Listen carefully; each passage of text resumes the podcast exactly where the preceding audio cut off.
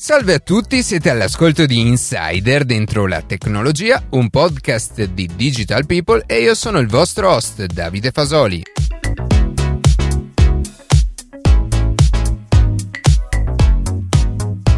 In questa prima puntata del 2021 faremo un recap su tutto ciò che è accaduto lo scorso anno e in quale direzione andrà la tecnologia, più in generale i trend tecnologici, durante i prossimi mesi. Prima di passare alle notizie che più ci hanno colpito questa settimana, vi ricordo che potete seguirci su Instagram a chiocciola dentro la tecnologia, iscrivervi alla newsletter e ascoltare un nuovo episodio ogni sabato mattina su Spotify, Apple Podcast, Google Podcast oppure direttamente sul nostro sito.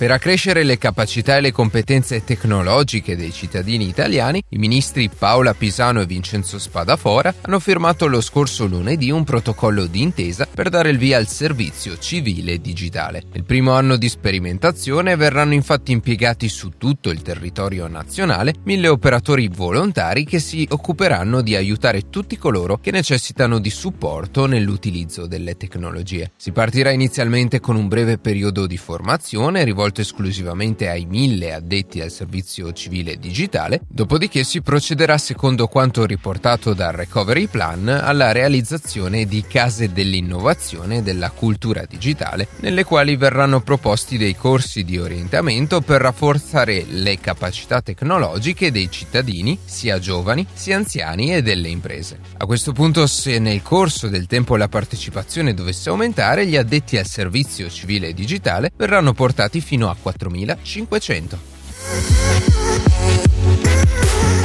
Da qualche giorno sembrerebbe girare in rete un documento contenente i dati di 2,5 milioni di utenti dell'operatore virtuale O-Mobile. Tra i dati personali trafugati ci sarebbero nomi, email, indirizzi di casa e di lavoro, codici fiscali, partita IVA, numeri di telefono, ma anche il codice ICCID, cioè quello che identifica la SIM e ne permette la portabilità. O-Mobile con un comunicato ha però smentito che ci sia stato un attacco e di conseguenza un furto di dati. Se il rischio invece fosse reale, il problema per i clienti a cui sono stati sottratti i dati è soprattutto quello che viene definito SIM swap. Si tratta di un attacco informatico che permette di avere accesso al numero di telefono del legittimo proprietario e di violare determinate tipologie di servizi online che utilizzano proprio il numero di telefono come sistema di autenticazione. Pensate a banche o account social. In sostanza, i dati personali rubati nel presunto attacco a O-Mobile basterebbe servirebbero anche se con molte difficoltà agli hacker per creare una nuova SIM intestata a un cliente a cui sono stati sottratti i dati.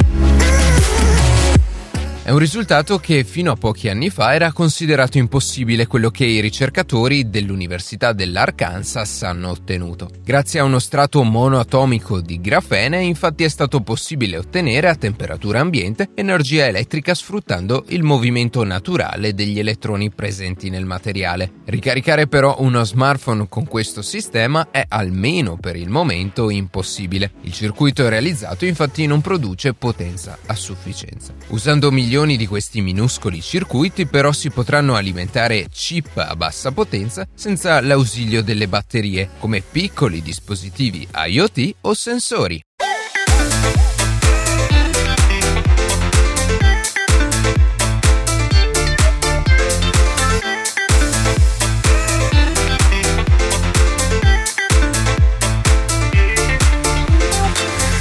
Se avessi realizzato una puntata come questa all'inizio del 2020 sicuramente avrei trattato in modo lineare i principali trend tecnologici che alla fine del 2019 ormai si erano delineati per proseguire il loro sviluppo nei successivi mesi. Sicuramente avrei parlato di smartphone pieghevoli e di cloud gaming, anche se oggi seppur questi due aspetti tecnologici si siano ampiamente sviluppati, non sono gli argomenti al centro delle nostre conversazioni. Inoltre l'aspetto che più mi appassiona del mondo della tecnologia non è tanto l'hardware, l'oggetto fisico che fatalmente è destinato in qualsiasi caso a invecchiare con l'avvento del modello successivo o di una nuova tecnologia ancora più sofisticata, ma dei concetti e dell'impatto che la tecnologia ha sulla vita di chi la utilizza. Ecco perché credo che l'esperienza utente sia uno degli aspetti più importanti sul quale chiunque produca e chiunque parli di tecnologia debba soffermarsi. Beh, il 2020 è stato senza ombra di dubbio un anno importantissimo per qualsiasi ambito e di conseguenza lo è stato anche per quello tecnologico. Molti dei nostri ospiti nella scorsa stagione hanno fortemente ribadito quanto sia stata rilevante la spinta in tanti aspetti, dai pagamenti al lavoro alla scuola per finire con il mondo della sanità.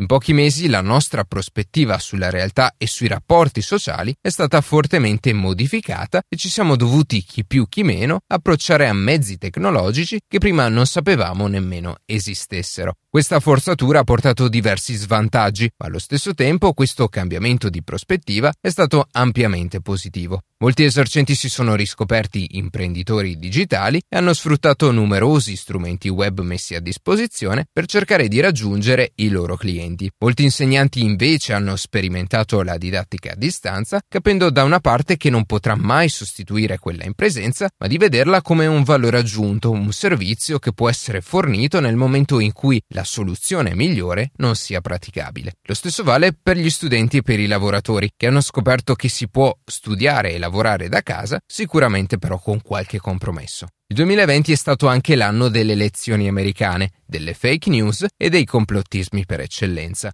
Un anno in cui i social network hanno iniziato a censurare il profilo del presidente americano, un tema, quello di questo tipo di censura, che sicuramente sarà importante discutere nei prossimi mesi. I social network possono essere definiti un luogo pubblico o un luogo privato? Censurare un account significa limitare il diritto di espressione? Il 2020 è stato l'anno in cui abbiamo capito che la tecnologia è importante, ma se non viene utilizzata dalle persone è totalmente inutile, come il caso del tracciamento dei contatti e dei contagi da Covid-19. Le persone sono disposte a barattare le proprie informazioni più sensibili per qualche servizio social, ma non sono disposte a condividere in modo anonimo e socialmente utile i contatti che hanno avuto con altre persone. Il 2020 è stato anche l'anno dello spazio, l'anno in cui si è iniziato a parlare concretamente del progetto Artemis per riportare l'uomo sulla Luna come rampa di lancio per l'esplorazione marziana e l'anno in cui la prima azienda privata, l'americana SpaceX, è stata in grado di riportare l'uomo nello spazio rompendo il monopolio russo. Infine sempre SpaceX ha compiuto un impressionante test di Starship, un'enorme navicella che è stata concepita per ridurre estremamente i costi costi dei viaggi spaziali e percorrere distanze con passeggeri e non mai percorse prima. Il 2020 è stato anche l'anno della next gen, delle console di nuova generazione PS5 e Xbox Serie X e S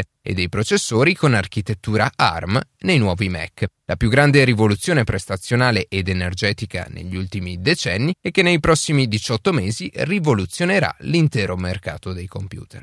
2020 è stato infine l'anno della fruizione di film e serie tv in streaming, un anno in cui le case di produzione cinematografiche hanno dovuto stravolgere il loro sistema di distribuzione in quanto i cinema erano forzatamente chiusi e questo ha dato sicuramente un ulteriore duro colpo al settore del grande schermo fortemente in declino già da diversi anni. Fatta questa imprescindibile premessa e ricollegandomi al titolo che ha questo episodio, cosa dobbiamo aspettarci da questo nuovo anno alla luce di tutti questi importanti cambiamenti? In un contesto normale sarebbe difficile stabilirlo, figuriamoci oggi che le variabili sono aumentate esponenzialmente. Quello che però posso fare è analizzare i principali trend che stanno emergendo in un mondo instabile in cui i macro temi sono sicuramente la vita, la tecnologia, il business e le persone. E proprio dalle persone voglio partire, e più nello specifico dallo Human Centered Design, una metodologia per progettare soluzioni realmente applicabili per le persone, attraverso una comprensione empatica delle loro esigenze. Quello che però stiamo comprendendo è che l'uomo non è più il centro, ci sono altre forme di vita, ci sono le specie a rischio e ci sono anche le piante. Si passa quindi al concetto di life-centered design, cioè progettare soluzioni per la vita non solo per quella degli uomini, questo perché l'uomo è anche parte di un ecosistema. Inoltre il distanziamento sociale porterà a un'accelerazione nell'utilizzo di quelle tecnologie che creano e facilitano lo spostamento in digitale delle persone, delle aziende e dei processi. Un esempio è la crescita nell'utilizzo della telemedicina, cioè la possibilità di essere curati a distanza dal medico, l'evoluzione del cloud, Internet of Behaviors e l'astrazione del denaro. Tecnologie che esistono già, ma che durante questo 2021 avranno un ulteriore sviluppo. L'utilizzo della telemedicina, ad esempio, di cui abbiamo accennato nell'intervista con Epicura nella scorsa stagione, nel 2020 è passata negli Stati Uniti dall'11 al 46%. Nel prossimo futuro si prevedono servizi sanitari più virtualizzati in un mix bilanciato tra virtuale e in presenza. Oggi si sta utilizzando molto la visita virtuale nella psicoterapia, ma potrà essere esteso per la riabilitazione cardiaca, per la gestione da parte del medico di pazienti cronici, con supporto di strumenti di monitoraggio. Il cloud distribuito invece è il futuro del cloud. Si tratta della possibilità di distribuire servizi di cloud pubblico in diverse posizioni fisiche al di fuori dei data center dei provider. Questi ultimi, nonostante non debbano necessariamente avere la proprietà di alcuni sistemi su cui risiedono dati e servizi propri dell'utente, mantengono la responsabilità sull'efficacia del servizio globale erogato. Si dovranno quindi preoccupare della sicurezza, della governance e degli aggiornamenti tecnologici. Consentire alle organizzazioni di avere questi servizi fisicamente più vicini aiuta a ridurre i tempi di risposta, la latenza, ridurre i costi dei dati e aiuta a soddisfare le leggi che impongono che i dati debbano rimanere in un'area geografica specifica. Tra i trend del 2021 si parla anche di Internet of Behavior, IOB. Si tratta dell'utilizzo dei dati che i dispositivi tecnologici acquisiscono nella nostra vita quotidiana per influenzare i comportamenti delle persone attraverso una serie di feedback. Per esempio, per le automobili, monitorando i comportamenti di guida, le aziende possono utilizzare i dati per migliorare le performance, il percorso e la sicurezza delle persone. Un altro esempio sono i dispositivi wearable che le compagnie di assicurazione sanitaria possono utilizzare per tracciare l'attività fisica delle persone e ridurre i premi assicurativi. Gli stessi dispositivi potrebbero essere utilizzati anche per monitorare l'acquisto di alimenti, i prodotti poco salutari faranno quindi aumentare i prezzi, quelli salutari lo faranno invece abbassare. Chiaramente questo comporta anche implicazioni etiche e sociali che dipendono dallo scopo e i risultati che si vogliono ottenere. Le leggi sulla privacy avranno quindi un grande impatto sull'utilizzo dell'IOB. Negli ultimi anni poi la nostra relazione con il denaro fisico sta diventando più ambigua e astratta grazie a sistemi di pagamento digitale come smartphone, riconoscimento facciale, impronta digitale e negozi senza cassieri. Proprio la pandemia ha portato a preferire pagamenti con carte per avere meno contatto possibile con il denaro. Tra i trend futuri si parla di un cambiamento ancora più radicale e astratto con il denaro. Pensate alla possibilità di aggiungere valore attraverso lo scambio di una fotografia sui social network oppure unità di denaro che portino con sé dei livelli di informazione e diano automaticamente accesso ad agevolazioni a seconda dello status sociale, come ad esempio gli studenti o ancora donazioni verso enti benefici che sblocchino automaticamente sul conto corrente sconti per negozi nelle vicinanze. A fronte di un'astrazione del denaro su cui abbiamo visto anche il nostro governo puntare molto, soprattutto per una questione legata al tracciamento fiscale, stanno entrando in gioco nuovi attori nel panorama finanziario. Pensiamo alle grandi aziende tech. La pandemia infine ha portato o sta portando molte persone a riconsiderare l'acquisto e il consumo di beni e servizi in un'ottica più consapevole. Le persone chiedono alle aziende nuovi modelli di crescita, un senso nell'acquisto che porti valore anche per il mondo circostante e che sia sostenibile da un punto di vista ambientale e sociale. È infatti sotto gli occhi di tutti la difficoltà di governi e istituzioni a fronteggiare l'emergenza sanitaria, climatica e sociale. E proprio su questi temi proveremo a soffermarci nel corso di quest'anno e lo faremo dal nostro punto di vista e quello dei nostri ospiti.